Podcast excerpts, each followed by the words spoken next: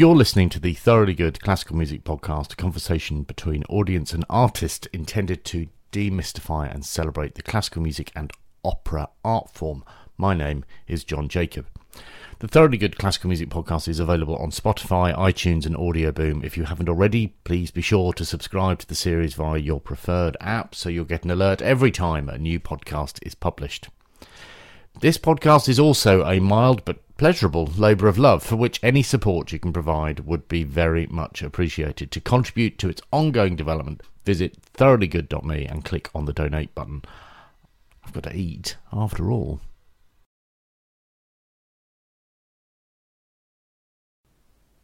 Conversations like those you hear in the Thoroughly Good Classical Music podcast don't always happen at regular intervals. Sometimes these episodes will be recorded in blocks of three or four because the world of PR and advertising doesn't work in convenient blocks of time.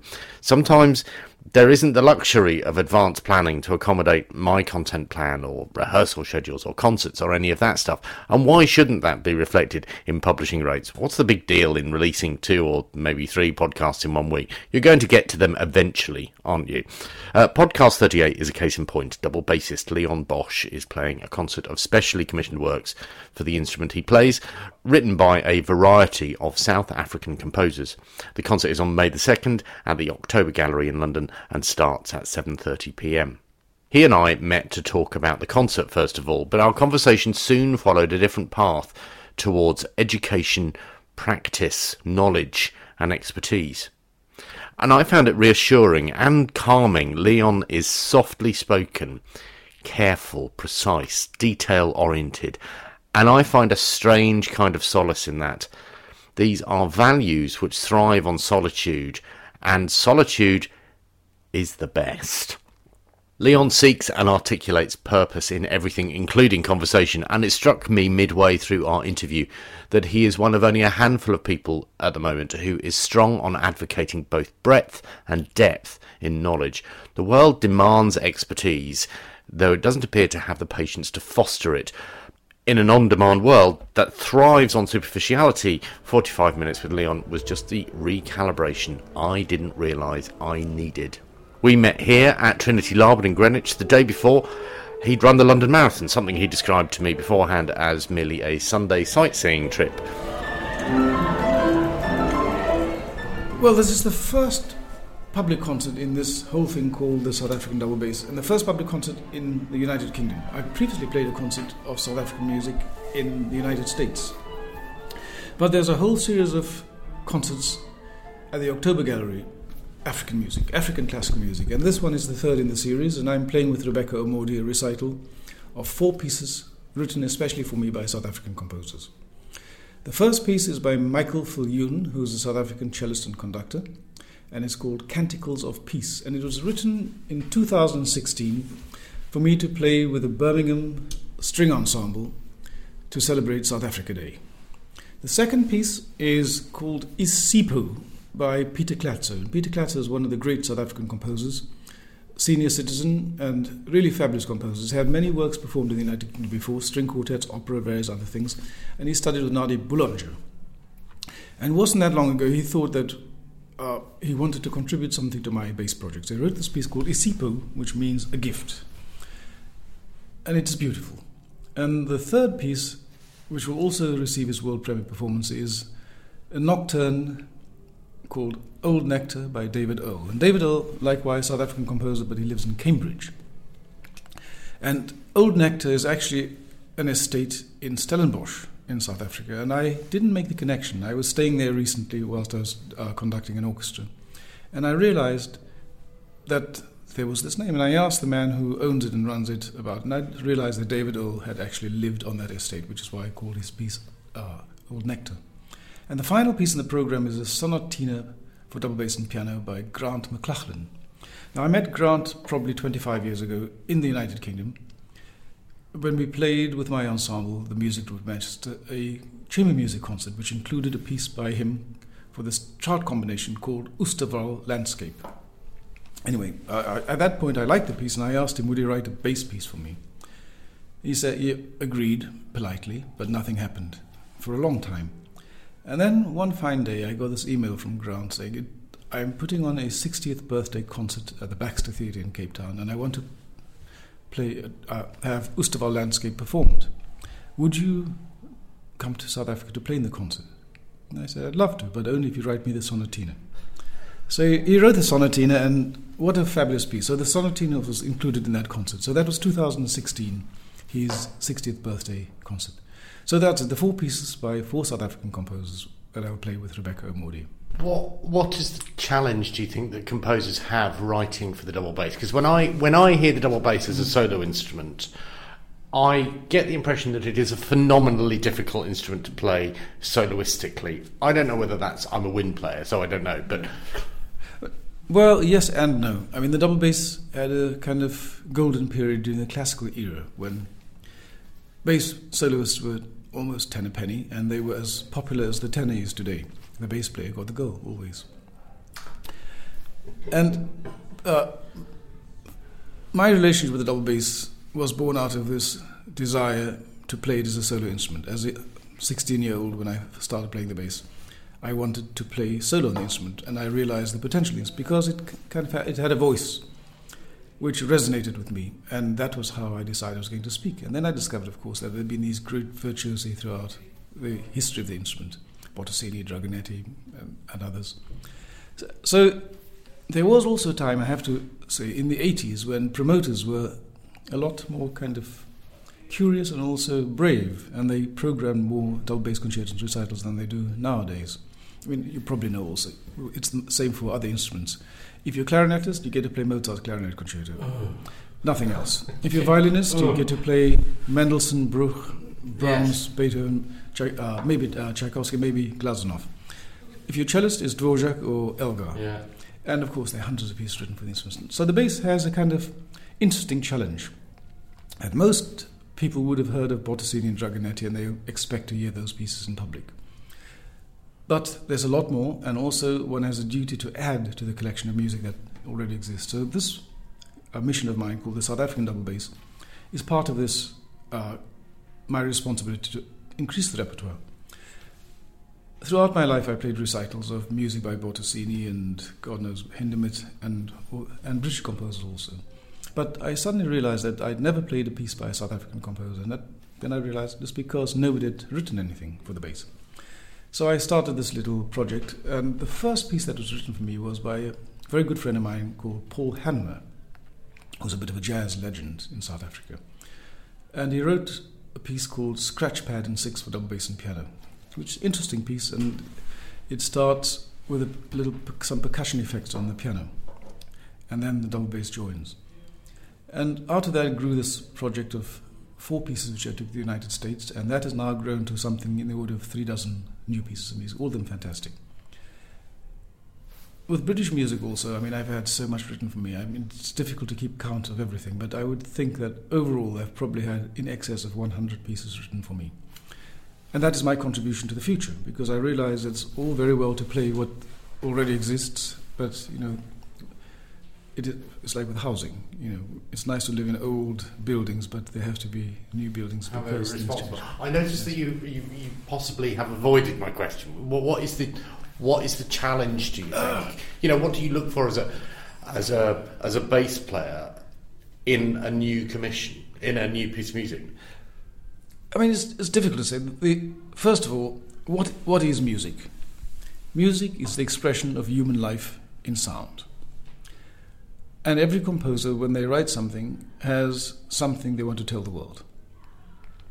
When they write a piece for me, they write something which reveals something of their understanding of the instrument and also their unique journey in life. And it is my duty as a performer to fulfill the final stage of that composition, which is the performance of it. So, I, when I have new pieces written, I never, if I commission, I never prescribe details. I might say, look, I want something that's five minutes long or ten minutes long or whatever, but the rest is left to the composer because the, every human being has a view of the world, and it, uh, we all have different ways of expressing that. As a performer, you express your view of the world in the way you play. As a composer, in what you write. It, as an artist, in what you paint. Everybody has their unique journey. But so, when I am faced with new music to play, I don't judge. I have to do what is necessary. I have to approach it in the most principled manner possible to find the essence. But you talked about the challenges for the bass as a solo instrument. Acoustically, it is not as advantaged as a violin, which will soar out above the biggest orchestrations. So it requires skill on the part of composers when they write for the instrument. So uh, playing a Beethoven sonata on the double bass is possible, but it's a bit of a struggle because uh, it is slightly darker timbre than the cello. So even if you play at pitch, and I imagine that must be exhausting. It can be exhausting, but you know because you have further to go. I mean, on, a, on a very literal uh, is point, true. you have further to go and further to stretch. Sure.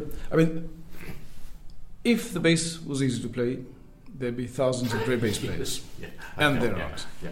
But so it's it's a challenging instrument to play, but great advances have been made in uh, performance in the double bass, and also you know, with interesting repertoire, more people wish to play this music. So, for example, I mean, Bottesini Dragonetti. Initially, it was bass players writing for the bass, but then things began to change in the 20th century, in particular. I mean, Hindemith wrote a wonderful sonata, and Hindemith, was, of course, had this mission to write a sonata for every orchestral instrument, and he did that. And then you have people like Nino Rota, whom we know from the film music world. You have Jean Françaix, who wrote a concerto. You have uh, Hans Werner Henze. You have Tubin, composers that are not bass players, but great composers. And of course, in Britain, in particular during the 20th century, a lot of great music was written for the instrument. There were some very good players around, Adrian Beers and Rodney Slatford, who, with through his publishing company, made a lot of things available to bass players worldwide. But there's a whole host of good music. People, composers like Gordon Jacob, who wrote a concerto for the bass, you know, uh, too many to mention. Elisabeth Lutyens, you know, uh, Lennox Berkeley. There's so much. And today, I mean, just a few weeks ago, I recorded a CD of 17 new pieces by great British composers. So there's a real kind of wealth of this music being written, and it's the inspiration comes from the bass players who surround these composers who, who enter their lives. What do you think the um, the instrument allows a composer to express? I get the point that you've made about mm. how it's it's really about what they want to say. I'm wondering what the instrument enables them to say and how. Yeah. Do, do, you see what I mean? I yes. suppose it's the qualities of the instrument, and that's not necessarily its sound. Yes. The, the instrument has a particular character. And there are certain things which it does very well. I mean, there, of course, is the question of the visual effect of virtuosity in the instrument. To, uh, the agility to get around a fingerboard which is as big as the keyboard of a piano, but you have one hand to cover that, is visually appealing. And also, it is challenging for the player, but it's also uh, for the composer to write well virtuosically, they have to understand the instrument well. So there's that part, the virtuosic part. Then there also is the melancholy that you can express human emotions which are not that easily easily expressed on the instrument with a higher tessitura. In terms of deep cantabile and also in terms of color, the variety of color one can get out of the double bass, and also it requires a level of concentration which is far deeper than superficial, because the nuances are so uh, complex, and you have to listen very carefully to appreciate the complexity that can come out of a double bass. I mean, there are few people, I think, that listen to and appreciate the double bass as much as a critic I came across by the name of Professor Robin Stahl.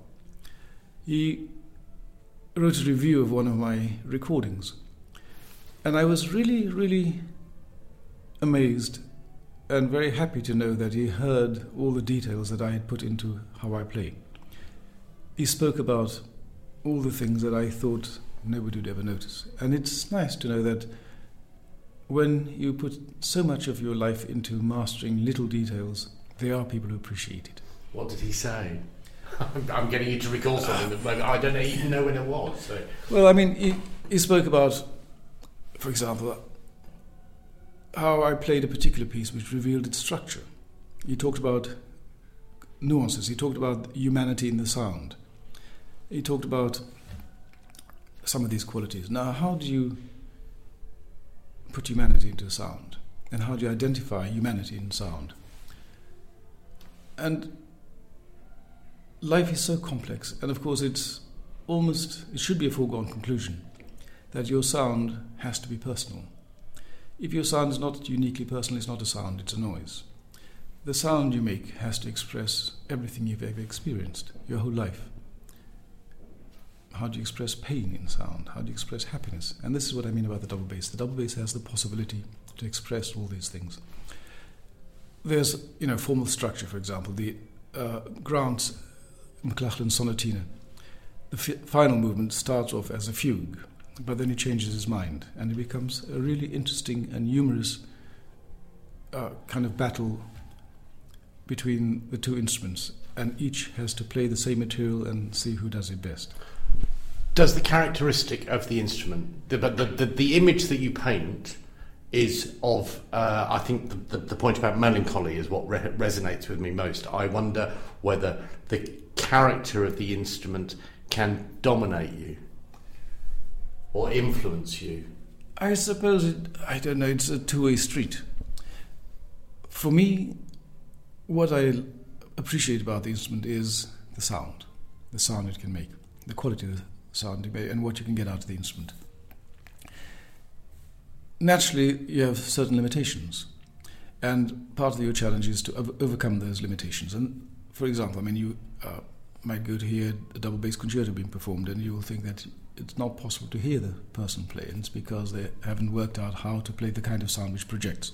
And I suppose it's much the same for, for fiddle players or for cellists. It is possible to play a lovely sound which under the ear sounds beautiful, but in a larger hall goes nowhere. So there's certain intellectual challenges which you have to, to master, or you have to understand first of all. The instrument doesn't dominate me. I think we're a good partnership.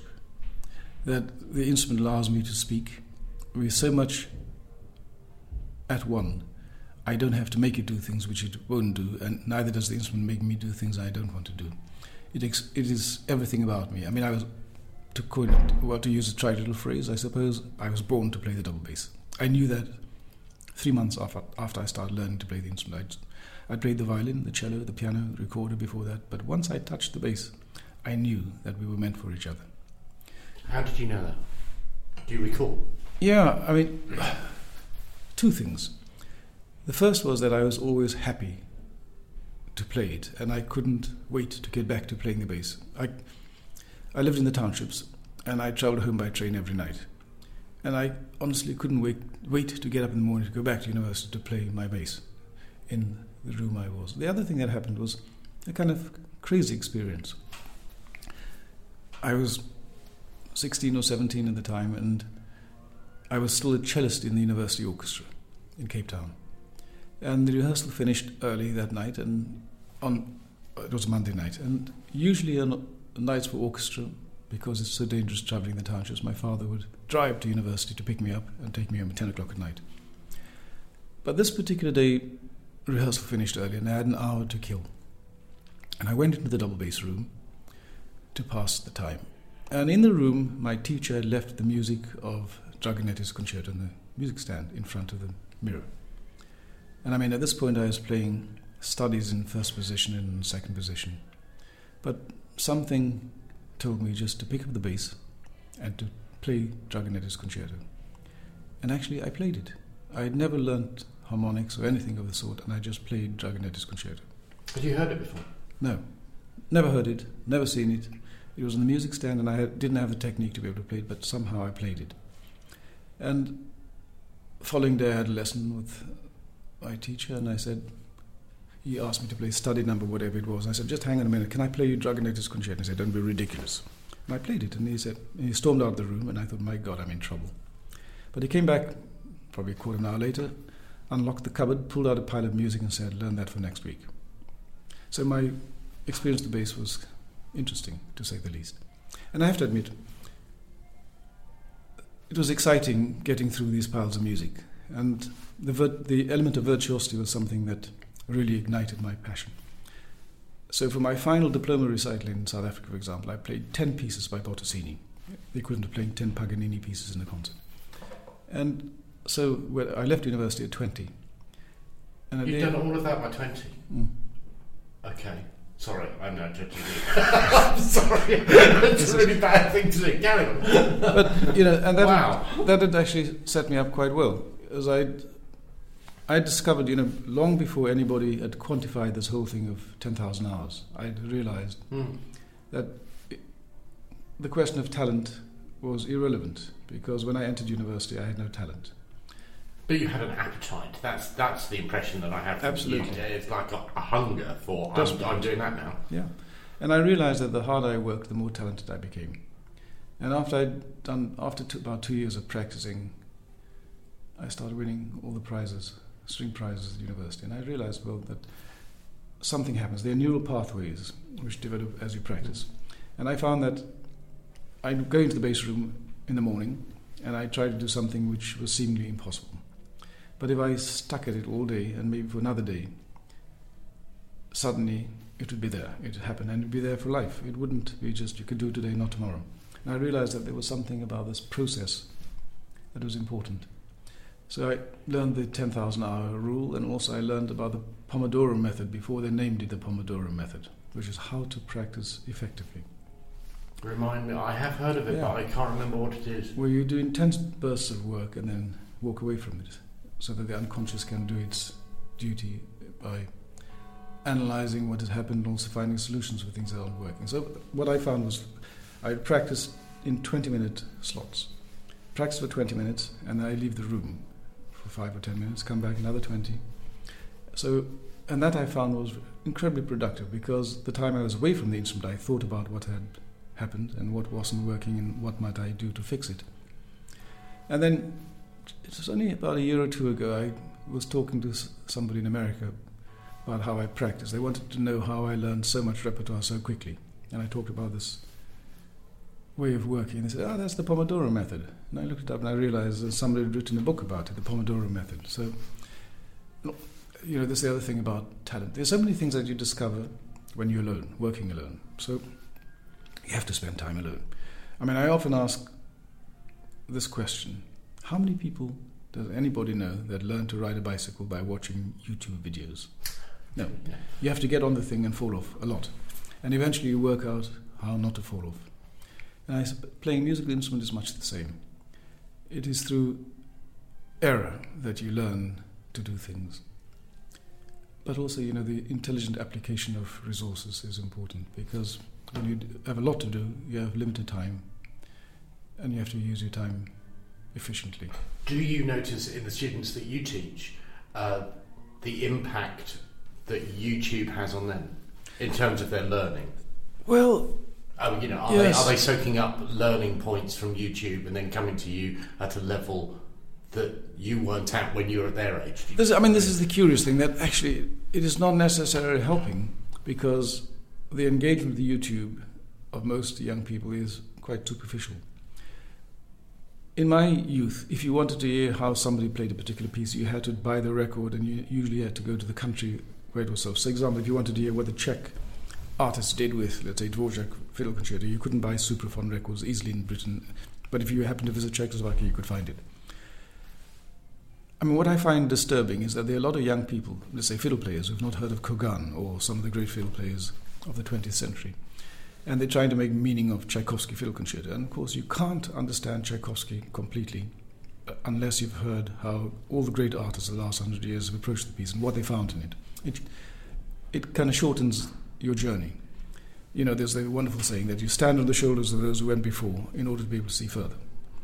But we have this naive kind of way of imagining that by not hearing anything, we can come to conclusions which are far more informed. And of course, this is not how things really are. So, with my students, I find that I have a particular philosophy. And once they've internalized this philosophy, then they learn more efficiently using all the available means like YouTube and recordings. But I also have an algorithm for them, which I developed. I began to realize that young musicians are motivated almost, I suppose everybody is, but by this heroic outlook music because we have a profession where the successful make a lot of money and if you're not successful, same with athletics, you know, if you get a uh, Nike sponsorship deal and things, and then things are fine. But the winner takes it all. The winner takes it all. So everybody's trying to perform music f- from the wrong end of the thing. As in they're trying to perform because they want to triumph. They want to triumph. They want to be heroes before they've mastered Yeah, the basics. So I have a very simple algorithm which is in four stages. The first um, stage is pure, the purely technical question of being able to play from A to Z, all the right, all the notes, all the right notes in the right order, in time and in tune. And then once you've mastered that, then you have to re-examine the notes you're playing to find out whether they're long or short. Every note, that's articulation, and whether they're loud or soft, that's dynamics. And then you add that into stage one. So you then know that you're playing all the right notes in the right order, in time and in tune, with the right dynamics and the correct articulation. Then the third stage is the intellectual part. What is this piece? Am I playing an elegy? Am I playing a sonata? And it therefore dictates how you approach it. If you're playing a sonata, you have to know whether you're in the exposition, the development, the recapitulation. Which key are you in? Which cadences? Structure, syntax, and also phrasing. Every note has a purpose. It's either going somewhere or coming from somewhere. And if you can honestly, hand on heart, say that you've fulfilled the purpose of every note in the piece you play, then intellectually you've mastered it. And the final stage is the aesthetic one. The question of how do you make music meaningful and how does it become your version of that piece? Because if you're playing Salut d'amour, your experience of love is different from everybody else's, and you cannot possibly play Salut d'amour in the same way as anybody else. But what is it that's going to make your Salut d'amour different based upon your life's experience? So that is the final question, the aesthetic one, number four. But too often, everybody tries to begin with number four. And working backwards is not always successful. You have to make, obviously, they're also usually interlinked, but you have to know what it is you're working at before you can arrive at this final product. So, I mean, what, what's an algorithm? Well, it's just it's just a calculation. It's an equation. It's a it's, do this, then that, and then that will happen. Yeah, it's Isn't an it? ordered set of executable steps.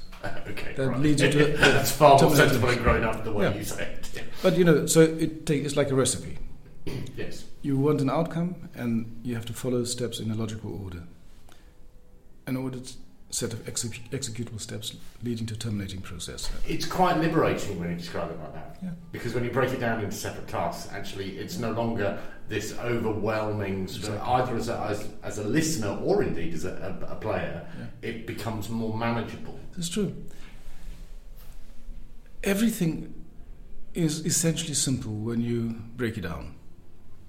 It's easy to just practice, practice, practice. I mean, look, I spent a lot of time in music college with colleagues, and I lived in flats with colleagues who were practicing all the time. And I look back now, in fact, I saw it then. You could you could tell instantly those who just repeated things mindlessly and hoped that things would get better. They never isolated the problems to fix them.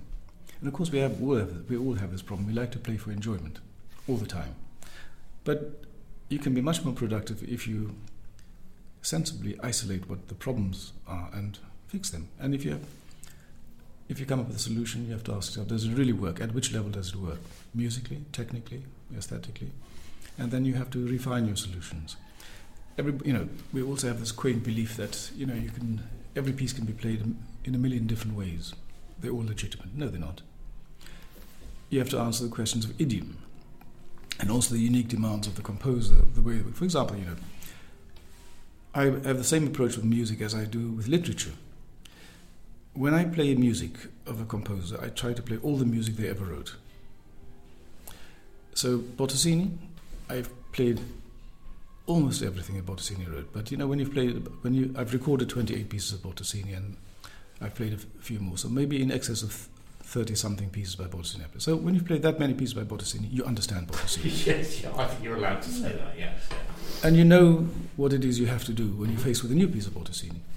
When I play Koussevitzky, I've played all the pieces that he wrote, and I know how he played the bass and what he expects. When I play Dragonetti, I understand how Dragonetti understood the bass, and I know what to do with every piece.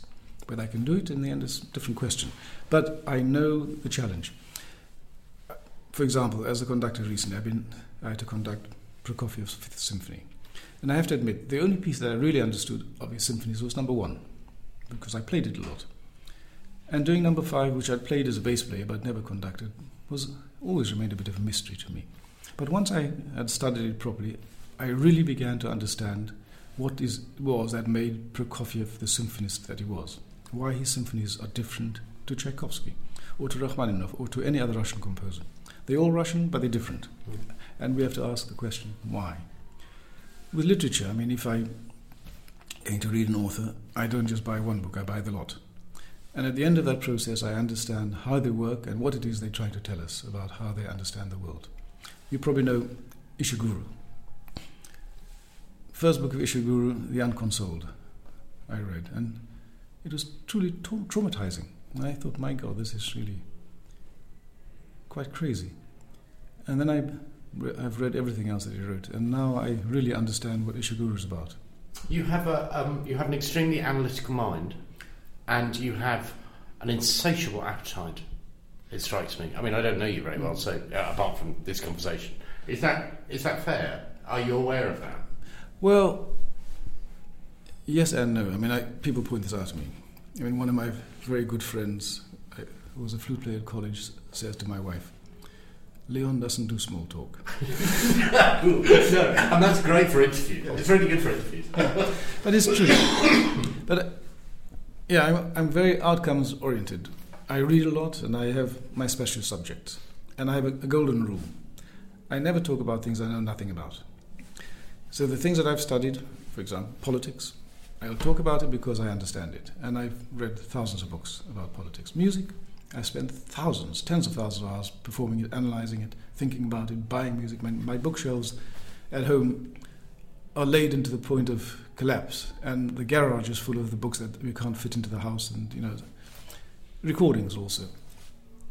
I had a collection of about 2,000 LPs, and then I started you know, replacing them by buying CDs, and now I have few thousand CDs, and I've been getting rid of rid of LPs. Well, just I'm, I'm, the image in my head is is terrifying of things it's, stored in places. It's it's crazy, but you know now of course you know with but you know digital files are not quite the same.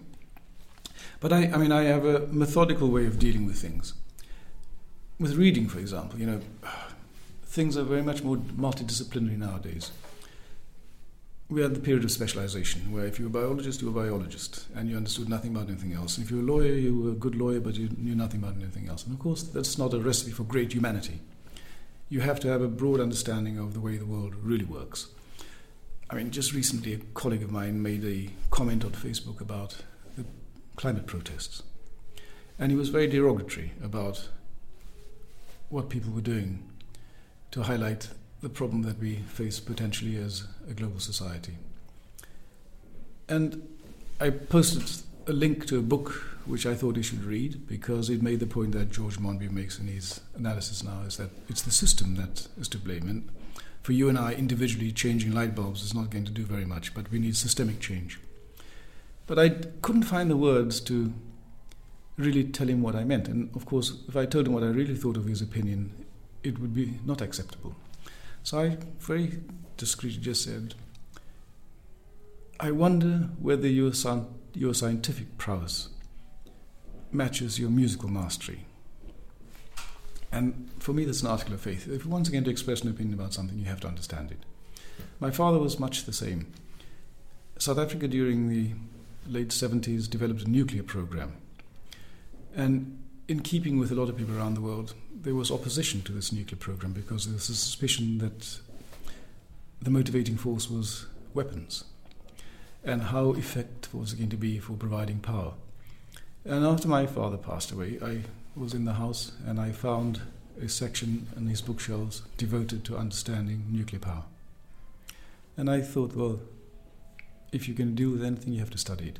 Let's, let's just think. Nowadays, if you go to do a bachelor's degree in anything, you have three years.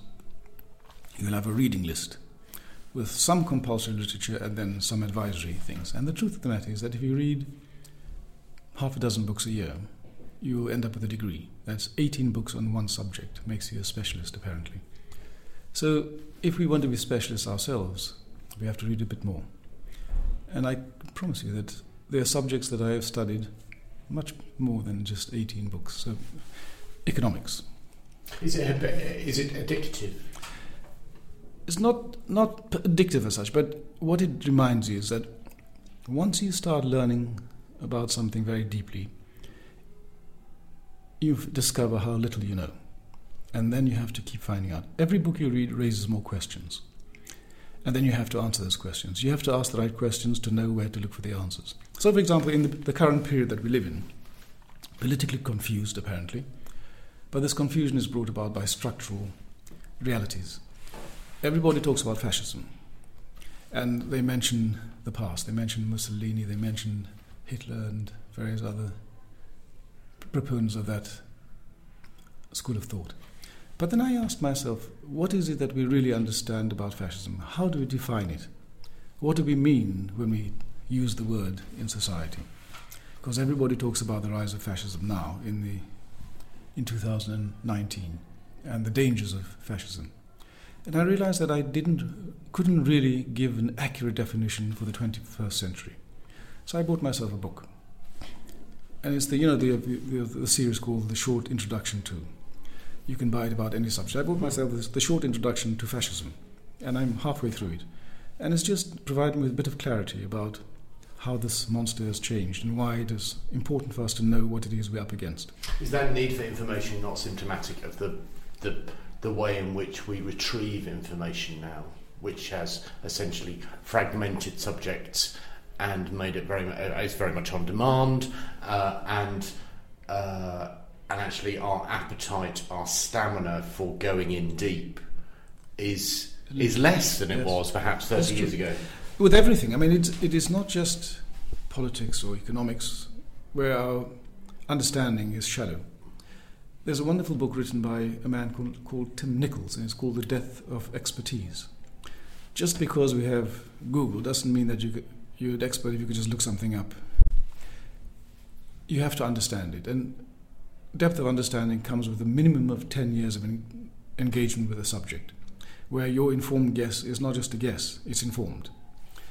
And I mean, we live in this period where everybody knows everything.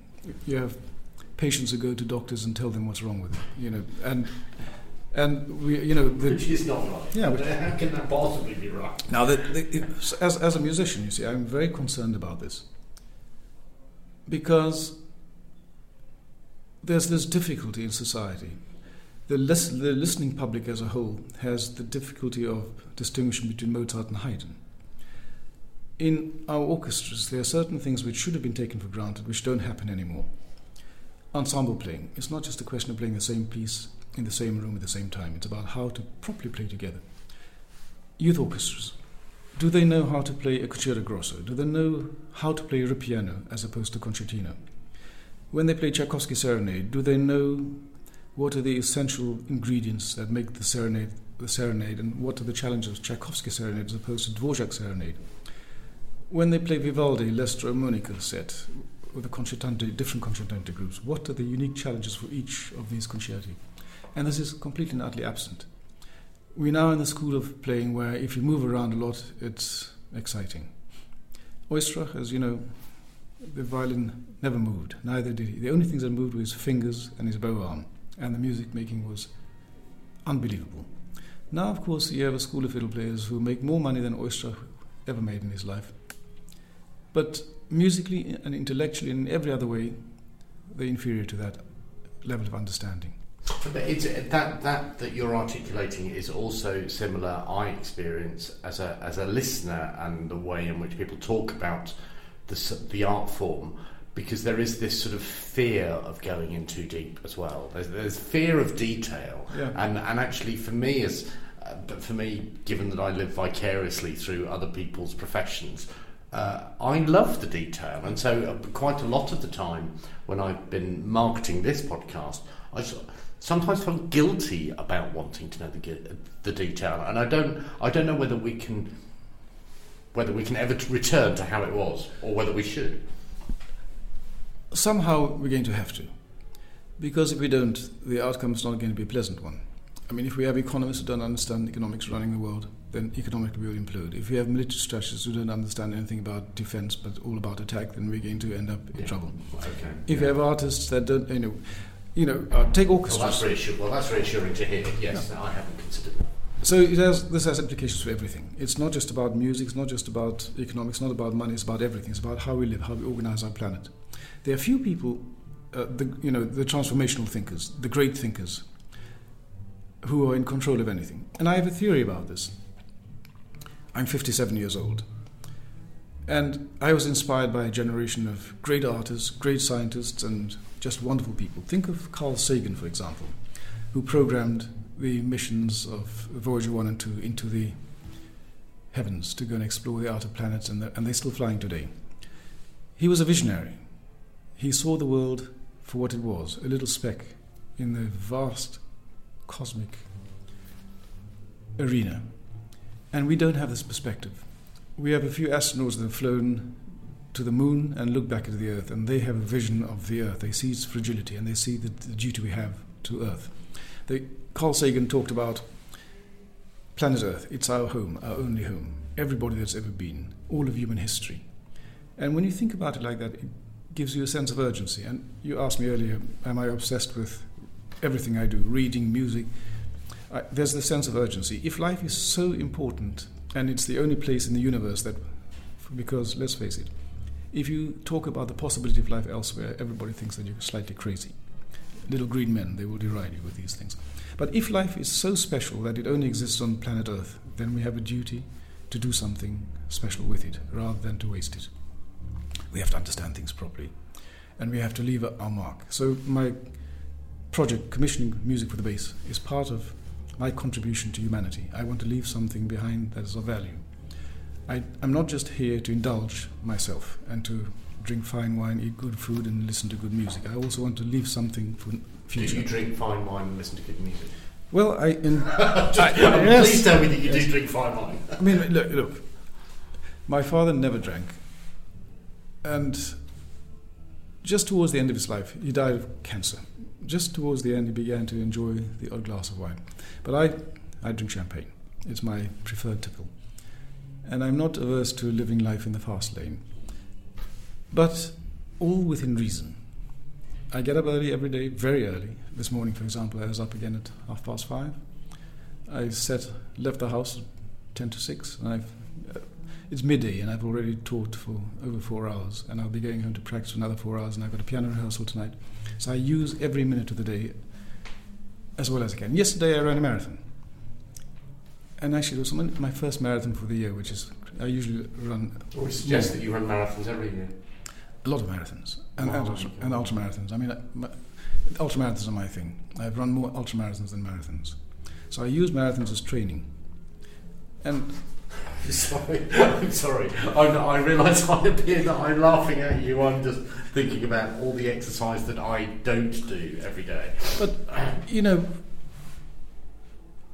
there are certain things that one has to try to do as a human being.